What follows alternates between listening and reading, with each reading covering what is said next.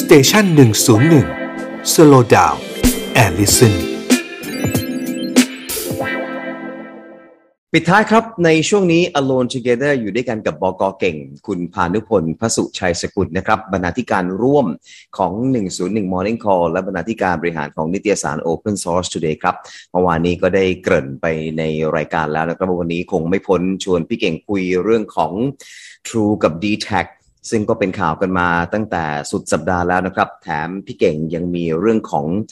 RS Coin มาฝากเราด้วยนะครับ ในช่วงท้ายของรายการ ซึ่งก็จะพลิกโฉมเรื่องของตลาดคอนเทนต์ในปีหน้าด้วยเช่นเดียวกันนะครับ เป็นเทรนด์ที่กำลังมาแล้วนะครับ ทางค่าย RS เปิดตัว Coin ซึ่งจะเข้าไปลงทะเบียนหรือเข้าไปซื้อ Coin นี้กันได้อย่างไรนะครับ เดี๋ยวช่วงท้ายของรายการได้ฟังกัน แต่ก่อนอื่นนะครับ ไปทักทายบ.ก.เก่งกันก่อน สวัสดีครับพี่เก่งครับ สวัสดีครับ คุณวาลินครับ แล้วก็สวัสดีคุณผู้ฟังด้วยครับ ครับ คือเราพูดกันมาว่าเป็น True กับ d t แทแต่ว่าพอผมอ่านเข้าไปในเนื้อข่าวเมื่อวานนี้ที่เขามีการแถลงข่าวกันนะครับ มันก็เป็นการใช้คำว่าเครือ CP กับ t e l e n o r ตกลงแล้วเนี่ยเป็นการควบรวมกันของเครือ CP กับ t e l e n o r หรือ True กับ d t แทแล้วคีย์เวิร์ดที่เขาใช้อยู่ 2คำนะครับ คือ equal partnership กับคำว่า digital transformation เนี่ยนะครับ อยากจะให้บอกอเก่งเนี่ยได้ได้ตีความหรือว่าได้อธิบายความเข้าใจในมุมของอคนไอทีนะครับว่าชีวิตของเราเนี่ยจะจะเปลี่ยนแปลงไปอย่างไร เพราะว่าแน่นอนทางตลาดหลักทรัพย์เขากลัวเรื่องของการผูกขาดนะครับ แต่ว่าในแง่ของคอน sumer แหละครับมันจะมีผลกระทบอย่างไรบ้างเราต้องเราต้องตื่นตัวเรื่องอะไรบ้างนะครับ เพราะว่าที่ผ่านมาเนี่ยบางทีเราก็เห็นอยู่แล้วว่า IoT ถ้าเกิดเราอยู่กับค่ายใดค่ายหนึ่งเนี่ยมันมันแทบจะ ดึงเอาชีวิตเราไปอยู่ในระบบแบบที่ว่าเราถอนตัวออกมาไม่ได้เลยนะครับ และยิ่งมีการควบรวมแบบนี้นะครับ ก่อนอื่นเลยพี่เก่งมองการออกมาแถลงในครั้งนี้ยังไงบ้างครับ เป็นการควบรวมกันของเครือ CP กับเทเลนอหรือตกลงมันแค่ True กับ d t แทครับเอ่อถ้าดูจากสิ่งที่เขาแถลงเนี่ย มันคงไม่ได้เป็นการซื้อขายกิจการกันแต่เป็นการควบรวมกัน ของสองค่ายเลย ซึ่งจริงๆแล้วทั้งสองฝั่งเนี่ย มีผู้ถือหุ้นของอย่างอื่นอยู่ด้วย อย่างเช่น อย่าง True เองเนี่ย ก็มีจีนนะครับ มีจีนเอ่อ China Mobile เนี่ยถือหุ้นอยู่ด้วยแต่ส่วนส่วน dtac เองก็มีทั้งคนไทยแล้วก็ Telenorแต่เทเลนอก็ไม่ได้ถือหุ้นร้อยเอ่อมากกว่าห้าสิบเปอร์เซ็นต์ตามกฎหมายไทยอยู่แล้ว แล้วการเป็น partnership equal partnership เนี่ยมันตีความมันก็จะเหมือนกับการเป็นหุ้นส่วนที่เท่าเทียมใช่ไหมครับคุณวารินครับ ซึ่งมันคืออะไรเงี้ยฮะคือเท่าที่ผมอ่านข่าวเนี่ยเขาบอกว่าเขาจะมีการจด tech company ขึ้นมา จะมีการจดทะเบียนบริษัทใหม่ขึ้นมา ไป equal กันตรงนั้นใช่ไหมครับ ไปเป็นหุ้นส่วนที่เท่าเทียมกันในบริษัทใหม่ ซึ่งเขาบอกอยากจะเป็น tech company ด้วย แล้วอะไรคือความแตกต่างระหว่างบริษัทที่เป็นอยู่ในปัจจุบันกับความเป็น tech company ซึ่งถ้าเรามองแบบผิวๆเนี่ยเขาก็เป็นบริษัทที่ให้บริการทางด้านของ telecommunication เรื่องของเทคโนโลยี 5G อยู่แล้ว แล้วเขาไม่ได้เป็น tech company หรอครับตอนนี้ผมว่าส่วนหนึ่งในการเป็น tech company เนี่ยการตีความในในในข้อความนี้มันน่าจะเป็นเหมือนกับ รวมถึงเทคโนโลยีอื่นด้วยอย่างเช่นบล็อกเชนการที่จะมันจะพาเครือข่ายทั้งหมดของในปีหน้าจะไปสู่เมตาเวิร์สเนี่ย ผมว่ามันน่าการเป็น tech company น่าจะพูดถึงในส่วนนั้น รวมถึงเรื่องของการนำเอาคือเมตาเวิร์สทั้งองค์คาพยพของเมตาเวิร์สไม่ว่าจะเป็นคริปโตเคอเรนซีไม่ว่าจะเป็นเรื่องของหุ่นยนต์ ซึ่งผมก็เห็นว่าทาง True เองเนี่ย ก็ไปแตะในเรื่องนี้ค่อนข้างเยอะเรื่องของ Internet of Things อ่าเรื่องของอุตสาหกรรมที่เอา Internet of Things ไปใช้ในการควบคุมการผลิตอย่างพวกนี้ครับ อันนี้คือ tech company ครับแต่ว่าโดยภาพรวมของทั้ง True แล้วก็ d t แทในตอนนี้มันคือ mobile operator คุณวารินครับเขาดูแลเรื่องเขาทำเรื่องโครงสร้างพื้นฐานของเครือข่าย แล้วก็ให้บริการกับลูกค้า ซึ่งก็จะมีทั้งสองกลุ่ม คือกลุ่มคอน sumer คือพวกเราเนี่ยที่เราใช้กันอยู่ อืกับอีกกลุ่มหนึ่งคือกลุ่มอุตสาหกรรม แล้วก็ภาค government ทั้งสามกลุ่มนี้ คือเออคือ mobile operator เขาจะทำหน้าที่อยู่แค่นี้ แต่ว่าทาง True เองเนี่ยก็จะมีในเรื่องของที่เราเห็นชัดเจนก็คือเรื่องของคอนเทนต์ content provider ทั้งหลายที่เราสมัครสมาชิกอันนี้คือจุดแข็งของเขาส่วนส่วนทูส่วนดีแท็เองเนี่ย จากอดีตที่ผ่านมาเราก็จะเห็นว่าการประมูลคลื่นความถี่ของ dtac อะมักจะ คือไม่ได้ไม่ได้รับจัดสรรนะพูดง่ายๆคือแพ้การประมูล อืม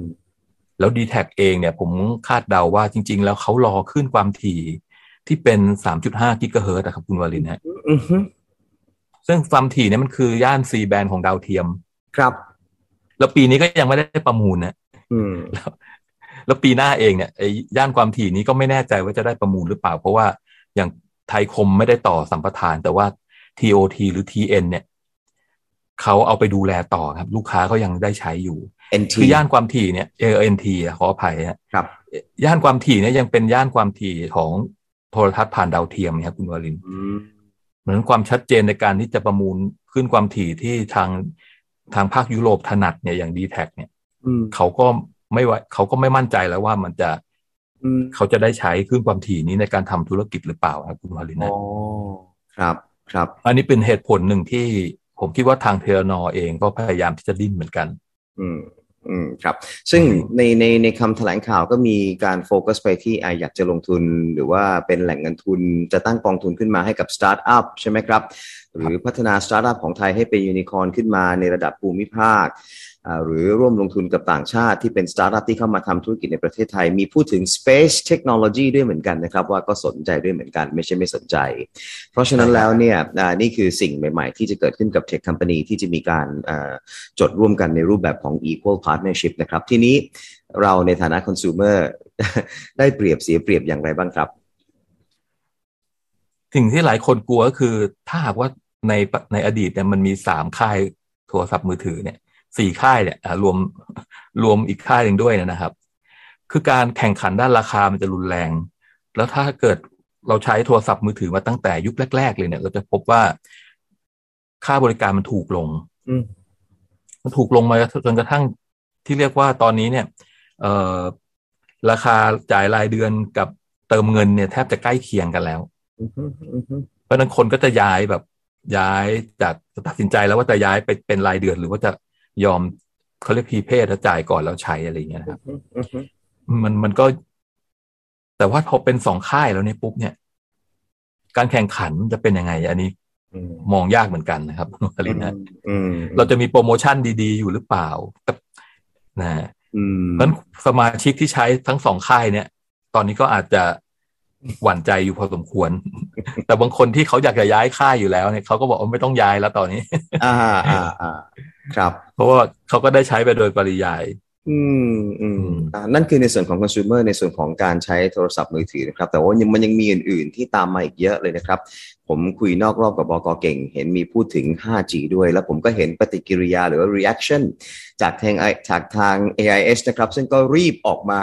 อ่า เคลื่อนไหวในโซเชียลมีเดียผ่านทางเพจเหมือนกับไม่ให้ลูกค้าของตัวเองเพราะใช้คำว่าครอบครัวเลยนะครับ แสดงถึงความอบอุ่นอืมแสดงถึงความสัมพันธ์แบบไม่ให้ตกใจ เรายังคงมุ่งมั่นในการที่จะดูแลครอบครัวนี้ให้ได้รับบริการที่มีประสิทธิภาพในแง่ของเครือข่ายที่สตรองมากของทาง AIS นะครับนั่นก็เป็นสิ่งที่ครับอ่าเขาก็ต้องมีปฏิกิริยาไม่ให้กลุ่มลูกค้าเขาตกใจ แล้วแล้วมองตรงนี้ยังไงบ้างครับเรื่องของ 5G ของสองฝั่ง ซึ่ง 5G คือสิ่งที่กำลังอ่า เกิดขึ้นแล้วและกำลังจะมาอยู่ในต่อไปในอนาคตด้วยนะครับ มันจะเป็นการแข่งขันในรูปแบบไหนครับ จริงๆแล้ว 5G เนี่ย ถ้าเราพูดถึงในแง่ผู้ใช้งานทั่วไป เราแทบจะไม่ค่อยรู้สึกว่าเราได้ใช้ 5G อะแต่ในปีหน้าเนี่ย ผมทุกคนก็คาดการณ์กันว่านะครับ โทรศัพท์มือถือที่ใช้ 5G ได้ มันจะมีราคาถูกลง ซึ่งตอนนี้ราคา 5G มันไอตัวเครื่องพูดถึงตัวเครื่องนะครับ มันยังมีราคาสูงอยู่ แล้วการใช้งาน 5G ที่เราจะเห็นได้ชัดเจนคือเรื่องของ Metaverse เรื่องของเกมออนไลน์ที่เป็น 3D พวกนี้มันจะเข้ามาทำให้การใช้งาน 5G เนี่ยชัดเจน ครับ อีกแง่หนึ่งในแง่อุตสาหกรรมนะคุณวาลินนะครับผม อุตสาหกรรมที่ต้องใช้ 5G อย่างเป็นโรงงานที่ใช้ IoT โรงงานที่ต้องใช้การการเทรนในเรื่องของการเอา VR มาใช้ในการประกอบเอ่อชิ้นส่วนต่าง ๆ เนี่ยนะครับ อันเนี้ยจะเขาก็จะได้ประโยชน์จาก 5G ด้วย อืมเพราะดังนั้นเนี่ยค่ายหลักเมื่อก่อนที่เป็นเบอร์หนึ่งตอนนี้น่าจะกลายเป็นเบอร์สองแต่ว่าสัดส่วนการตลาดเขาก็ไม่ได้ทิ้งห่างกันเยอะครับ ครับ เพราะฉะนั้นเขาการที่เขาจะกลับมาแซงอีกรอบหนึ่งเนี่ย ผมว่าก็น่าน่าจับตาดูอยู่เหมือนกันนะครับ คุณวาลินนะใครใครนำอยู่ครับตอนนี้ในตลาด 5G ตอนนี้เนี่ย ถ้าเขายังไม่ได้ควบรวมเนี่ยเอ่อ AAS จะเป็นเป็นผู้นำตลาดนะแล้วก็ทาง True แล้วต่อมาก็จะเป็น d t แทเพราะ d t แทตอนนี้มีแค่สองคลื่นความถี่อือฮึแล้วสองคลื่นความถี่ที่เขาใช้ทำ 5G ก็คือ 700เมกะเฮิรตซ์มันเป็นคลื่นความถี่ต่ำและประสิทธิภาพต้องต้องยอมรับว่าประสิทธิภาพของคลื่น 700เนี่ยอาจจะสู้พวก2เอ่อ2.3กิกะเฮิรตซ์ไม่ได้อือฮึพวกนั้นจะจะทะลุทะลวงกว่าอือฮึมันการควบรวมของการควบรวมกิจการแบบ partnership เนี่ยของทั้งสองค่ายเนี่ย ผมเข้าใจว่าทาง d t แทเองก็จะได้ไปใช้คลื่นความถี่ของ True ด้วยฮะอืมที่ได้ไปก่อนหน้านี้ก็เจ้าแชร์สัดส่วนการตลาดกัน อืมครับอ่าที่ผ่านมาคือ AIS นำอยู่ใช่ไหมครับอ่าแต่ว่าใช่ครับ วัดจากอะไรครับ หรือว่านำกันอยู่ในตลาดเขาวัดเพราะว่า 5G เขาวัดพอพี่เก่งพูดว่า เราไม่รู้ด้วยซ้ำว่าเราได้ใช้ 5G แล้วหรือยังเนี่ยมันก็เลยยิ่งทำให้ฉุกคิดนะครับว่าเอ๊ะเราก็กลายเป็นเหยื่อการตลาดระดับหนึ่งด้วยเหมือนกันนะครับอย่าว่าแต่ 5G เลยครับตั้งแต่ 3G 4G แล้วครับอาจจะสัมผัสได้นิดหน่อยในแง่ของการโหลดการอะไรนะครับ แต่ว่ามันก็ยังจับต้องไม่ได้อ่าเพราะว่าเราก็ยังไม่ได้ 5G เต็มตัวด้วยเหมือนกัน แต่ว่าเราลงทุนในแง่ของ device device ไปก่อนหน้านี้แล้วเนี่ยนะครับอ่าอะวัดกันจากอะไรครับ การเป็นผู้นำในตลาด 5G คือตอนนี้เขาวัดกันด้วยจำนวนเบอร์เลขหมาย หรือจำนวนลูกค้าที่ถืออยู่อืมอ่าตอนนี้เขาบอกว่าเอ่อ AS เนี่ยถือครองมากที่สุดนะครับแต่ว่าก็ทิ้งห่างทั้งสองค่ายกันไม่เยอะแล้ว ถ้าเกิดเขาควบรวมกันสองค่ายจะกลายเป็นอันดับหนึ่งประมาณห้าสิบเปอร์เซ็นของเกินห้าสิบเปอร์เซ็นของตลาด อือฮึทีนี้ 5G เนี่ย มันจะแตกต่างจากปัจจุบันเพราะว่า เรื่องของความหน่วงของเวลาในการทำงานเนี่ยมันจะแตกต่าง แต่ว่าทุกวันนี้เราดูวิดีโอมันเราเลยไม่เห็นความแตกต่างของการใช้เครือข่ายครับคุณวารินครับคอนเทนต์มันต่างกัน มันไม่มีการ interactive ระหว่างผู้ให้กับผู้รับ อืม แต่พอมันเป็นเกมเนี่ยสตรีมมิ่งการเกมการทำเกมเนี่ยการต่อสู้กันของคนนักเล่นเกมเนี่ยนะครับ ที่สู้กันในเกมนะฮะอืมอืมอืมมันต้องทันทีทันใด อืมอืมอืมมันก็เลยต้องใช้ 5G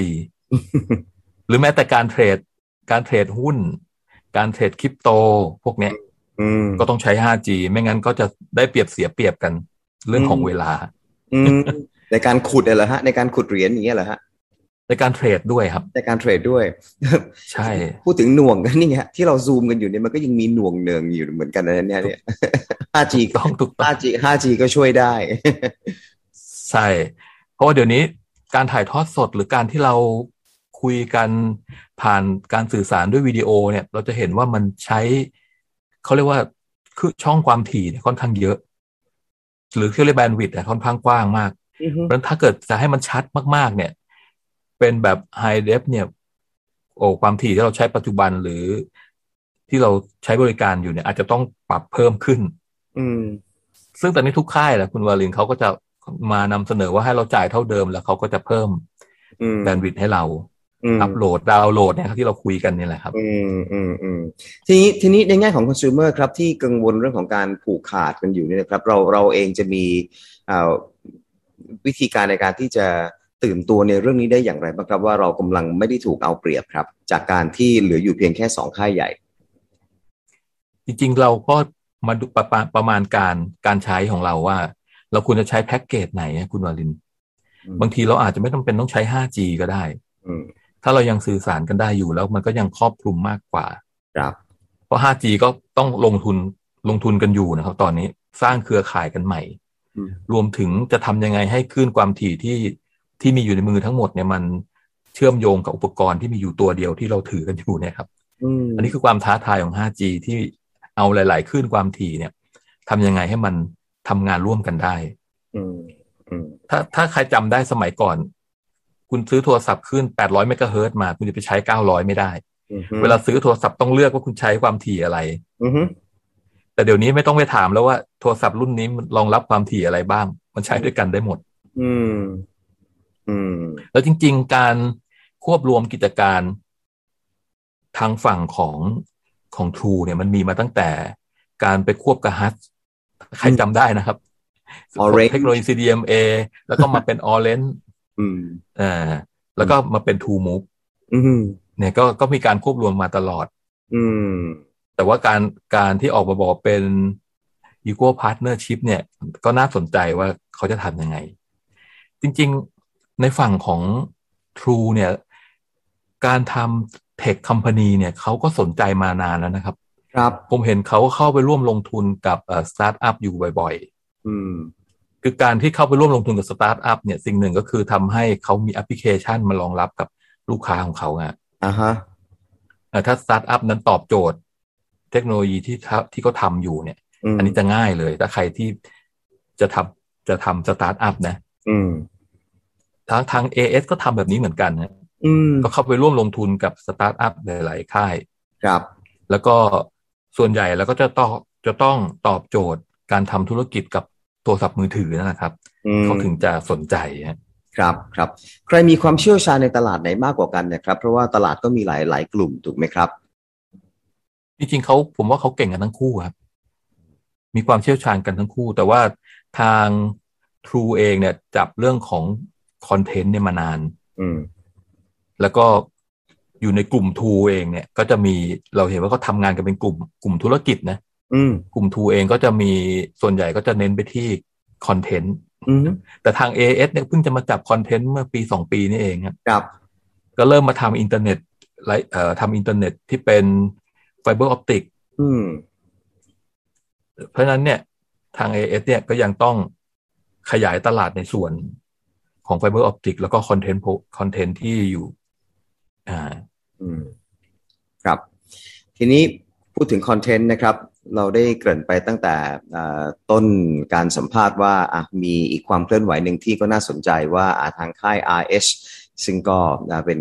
Content Provider นะครับกำลังที่จะออกอืมคอยน์ของตัวเองด้วยนะครับ ซึ่งแน่นอนนะครับเทคโนโลยีก็กำลังมารองรับแล้วนะครับ เพราะว่าพี่เก่งพูดเมาสักครู่นี้เองว่า 5G เนี่ยจะทำให้เรื่องของการเทรดคอยน์หรือว่าการที่จะเสพคอนเทนต์ที่มาในรูปแบบของ NFT เนี่ยมันสะดวก มากมากยิ่งขึ้นนะครับ RS กำลังจะออกคอยน์นะตรงนี้นี่คือยังไงฮะ RS ตอนนี้กำลังจะออก coin ใช้ชื่อว่า Popcoin ป๊อปน่าจะมาจากเพลงป๊อปนะฮะคุณวาริน ไม่ไม่ใช่ป๊อปไม่ใช่ป๊อปคอร์นในโรงหนังนะนี่เป็น Popcoin Popcoin เป็นเหรียญป๊อปอ่า มาจากอะแนวอะป๊อปเค u เจอร์อะโอเคเข้าใจน่าได้จะเป็น น่าจะเป็นอย่างนั้นเหมือน เหมือน culture ของ K-pop ไทยเอ่อ T-pop อะไรอย่างเงี้ยนะ ผมอ่าเข้าใจว่า Popcoin เลยตั้งชื่อว่า Popcoinโอเคถามถามว่าทำไม RS ถึงมองในจุดนี้ก็เพราะว่าเทคโนโลยีของบล็อกเชนหรือ NFT ที่เราเคยคุยกันในรายการเนี่ยอืมมันทำให้ลิขสิทธิ์เพลงเนี่ย มันมีหนึ่งเดียว หรือมีจำนวนตามที่ออกมาอืมฮึมันไม่สามารถที่จะปั๊มมาทดแทนกันได้ครับอื มมันก็จะอารมณ์คล้ายๆเมื่อก่อนเราซื้อเทป แล้วก็ซื้อเทปเป็นของขวัญให้เพื่อน หรือซื้อเทปมาแล้วก็เราฟังเอง อืมอืมอืมแต่เทคโนโลยีเทปสมัยก่อนมันก็ยัง duplicate ได้นะคุณวาอ่าลินใช่ไงฮะ ใช่ใช่ใช่ทีนี้มันการที่เขาทำแบบนี้ปุ๊บเนี่ย มันจะทำให้รายได้ของศิลปิน มันเป็นกอบเป็นกรรมมากมากกว่านี้ อืมเพราะก่อนหน้านี้ก็ถูก disrupt ด้วย MP3 อืมก๊อปปี้แล้วรายได้ศิลปินมาจากทางเดียวคือการแสดงคอนเสิร์ต คอนเสิร์ตซึ่งเจอโควิดเข้าไปใช่ ก็หายไปเหมือนกันจัดคอนเสิร์ตก็ไม่ได้ อืมใช่ครับ ครับ เพราะฉะนั้นทาง RS มองเห็นจุดนี้ว่าเทคโนโลยีน่าจะมาช่วยในเรื่องของธุรกิจของเขาได้เนี่ยผมว่าเป็นสิ่งที่ดีแล้ว ตอนนี้ใครใครสนใจเนี่ยเออ ไปลงทะเบียนรับคอยได้ฟรีนะครับ ที่ได้ ที่เว็บไซต์ popcoin.co โอ้พี่เก่งเห็นว่าจะแจกหนึ่งร้อยหนึ่งร้อย coin นะครับสำหรับเหรอฮะคนที่เข้าไป คืออาการแจก coin เนี่ยเป็นเรื่องปกติในในในวงการคริปโตเคอเรนซีคุณวาลินอ่าฮะเขาเรียกเขาเรียกการทำ airdrop อืมทำ airdrop ก็คือแจกออกไปให้สมาชิกชุดแรก ๆ ได้ถืออืมทีนี้เดี๋ยวมันก็จะวนกลับไป วนกลับไปซื้อคอนเทนต์ของเขาอยู่ดีครับ ได้ coin มาก่อน แล้วก็เอา coin เนี่ยไปซื้อคอนเทนต์แล้วก็สามารถใช่ที่จะมองเป็นการลงทุนก็ได้ถูกไหมครับ coin เหล่านี้ถ้าเราใช่ครับถือไว้มันก็เป็นการลงทุนใช่เห็นว่าปีหน้าเขาจะเอาเหรียญเนี้ยไป list ใน Bitkub อ๋อซึ่งเป็นตลาด Exchange อีกทีหนึ่งอืมเพราะฉะนั้นเหรียญอันนี้มันก็จะมีมูลค่าจะสูงขึ้นหรือต่ำลงก็ขึ้นอยู่กับความต้องการของวัยรุ่น อืมอ้าวแต่แต่เหรียญนี้ไม่ถูกมองว่าเป็น fan coin ใช่ไหมครับ อันนี้ไม่อันนี้ไม่ใช่แฟนไม่ใช่แฟน ไม่ใช่ fan token อ่า fan token เป็นอ่าใช่ครับ อันนี้เหมือนกับว่าเป็นสิ่งหนึ่งถ้าเอาไปแลกอืมไปแลกอ่าตัวคอนเทนต์มาของ RS มันก็จะหมุนเวียนใช่ครับใช่ครับ ก็ถือว่าเป็นธุรกิจคอนเทนต์ที่มองจุดนี้อืมแล้วก็จะก้าวไปในปีหน้าเนี่ย อืม นี่เป็นเทรนด์ที่กำลังเกิดขึ้นนะครับ ของตลาดคอนเทนต์ว่าจะต้องมีการเข้าไปซื้อคอนเทนต์โดยใช้ Coin RS ก็เลยออกเป็น Pop Coin มาก่อนนะครับ เพื่อความเข้าใจนะครับทิ้งท้ายก็คือเมื่อสักครู่พี่เก่งบอกว่าอาศิลปิน สมมติถ้าเกิดจะออกผลงานเพลงหรืออะไรก็ตามแต่นะครับ แล้วออกมาเป็น NFT คือ non fungible tokens เนี่ยมันไม่สามารถที่จะก๊อปได้เลยครับ ใช่ครับ ใช่โดยตัวเทคโนโลยีจะไม่สามารถก๊อปได้ ไม่สามารถที่แล้วจะเวลาซื้อโหลดมาแล้วก็มาเปิดอ่าอย่างเราใช้เพลงในรายการ ผมก็ไม่สามารถทำได้แล้วถูกไหมครับ ถ้าเกิดเราต้องการจะโปรโมทเขา เขาจะต้อง เขาอาจจะต้องออกตัวแอปพลิเคชันที่อยู่บนบล็อกเชนอืมเหมือนกันเหมือนกับเป็นกระเป๋าตังค์คล้ายๆอย่างเงี้ยครับอืมและแอปพลิเคชันนั้นก็คือฟังเพลงของเขาได้อ๋อมันก็จะมีอารมณ์มันก็จะคล้ายๆ ที่เราใช้อุปกรณ์ของ Apple อืม ซึ่งเราก็ไม่สามารถที่จะแชร์เพลงของ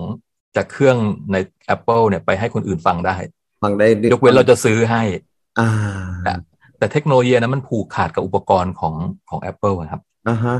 อืมนะแต่พอมาพอมาเป็นลักษณะของ NFT ผมอาจจะมีกระเป๋าสตังค์หรืออุปกรณ์อะไรก็ได้ที่รองรับอืมฮึมันก็จะไม่ผูกขาดกับตัวอืมฮาร์ดแวร์ อืม ครับ ก็นี้ก็เป็นเทรนด์นะครับในการที่จะทำให้ศิลปินมีรายได้เพิ่มมากขึ้นจากการออกผลงานเป็น NFT แล้วใช้อ่า pop coin ของ RS ไปซื้อเพลงของ RS นะครับ นั่นเป็นเทรนด์ที่กำลังจะเกิดขึ้นอะไปลงทะเบียนขอรับ coin กันได้ ได้คนละ 100 coin ใช่ไหมครับอ่าใช้คำว่าใช่ครับ airdrop ใช่ก็เหมือนเวลาเราเปิด airdrop แล้วก็แชร์เอ่อ ภาพแชร์ข้อมูลกันระหว่างอ่าเครื่องมือถืออ่าคำคำนี้นั่นเองนะครับ วันนี้ขอบพระคุณบอกอเก่งมากนะครับสำหรับอ่ามุมมองแล้วก็อ่าอัปเดตกันในแวดวงไอทีแล้วก็ดิจิทัลไลฟ์สไตล์ของเรานะครับ วันนี้บอกอเก่งกับผมว่ารินลาไปพร้อมกันเลยครับ รายการกลับมาพบกันทุกวันเวลาตีห้านะครับ วันนี้ลากันไปทั้งสองท่านเลยนะครับ สวัสดีครับ สวัสดีครับ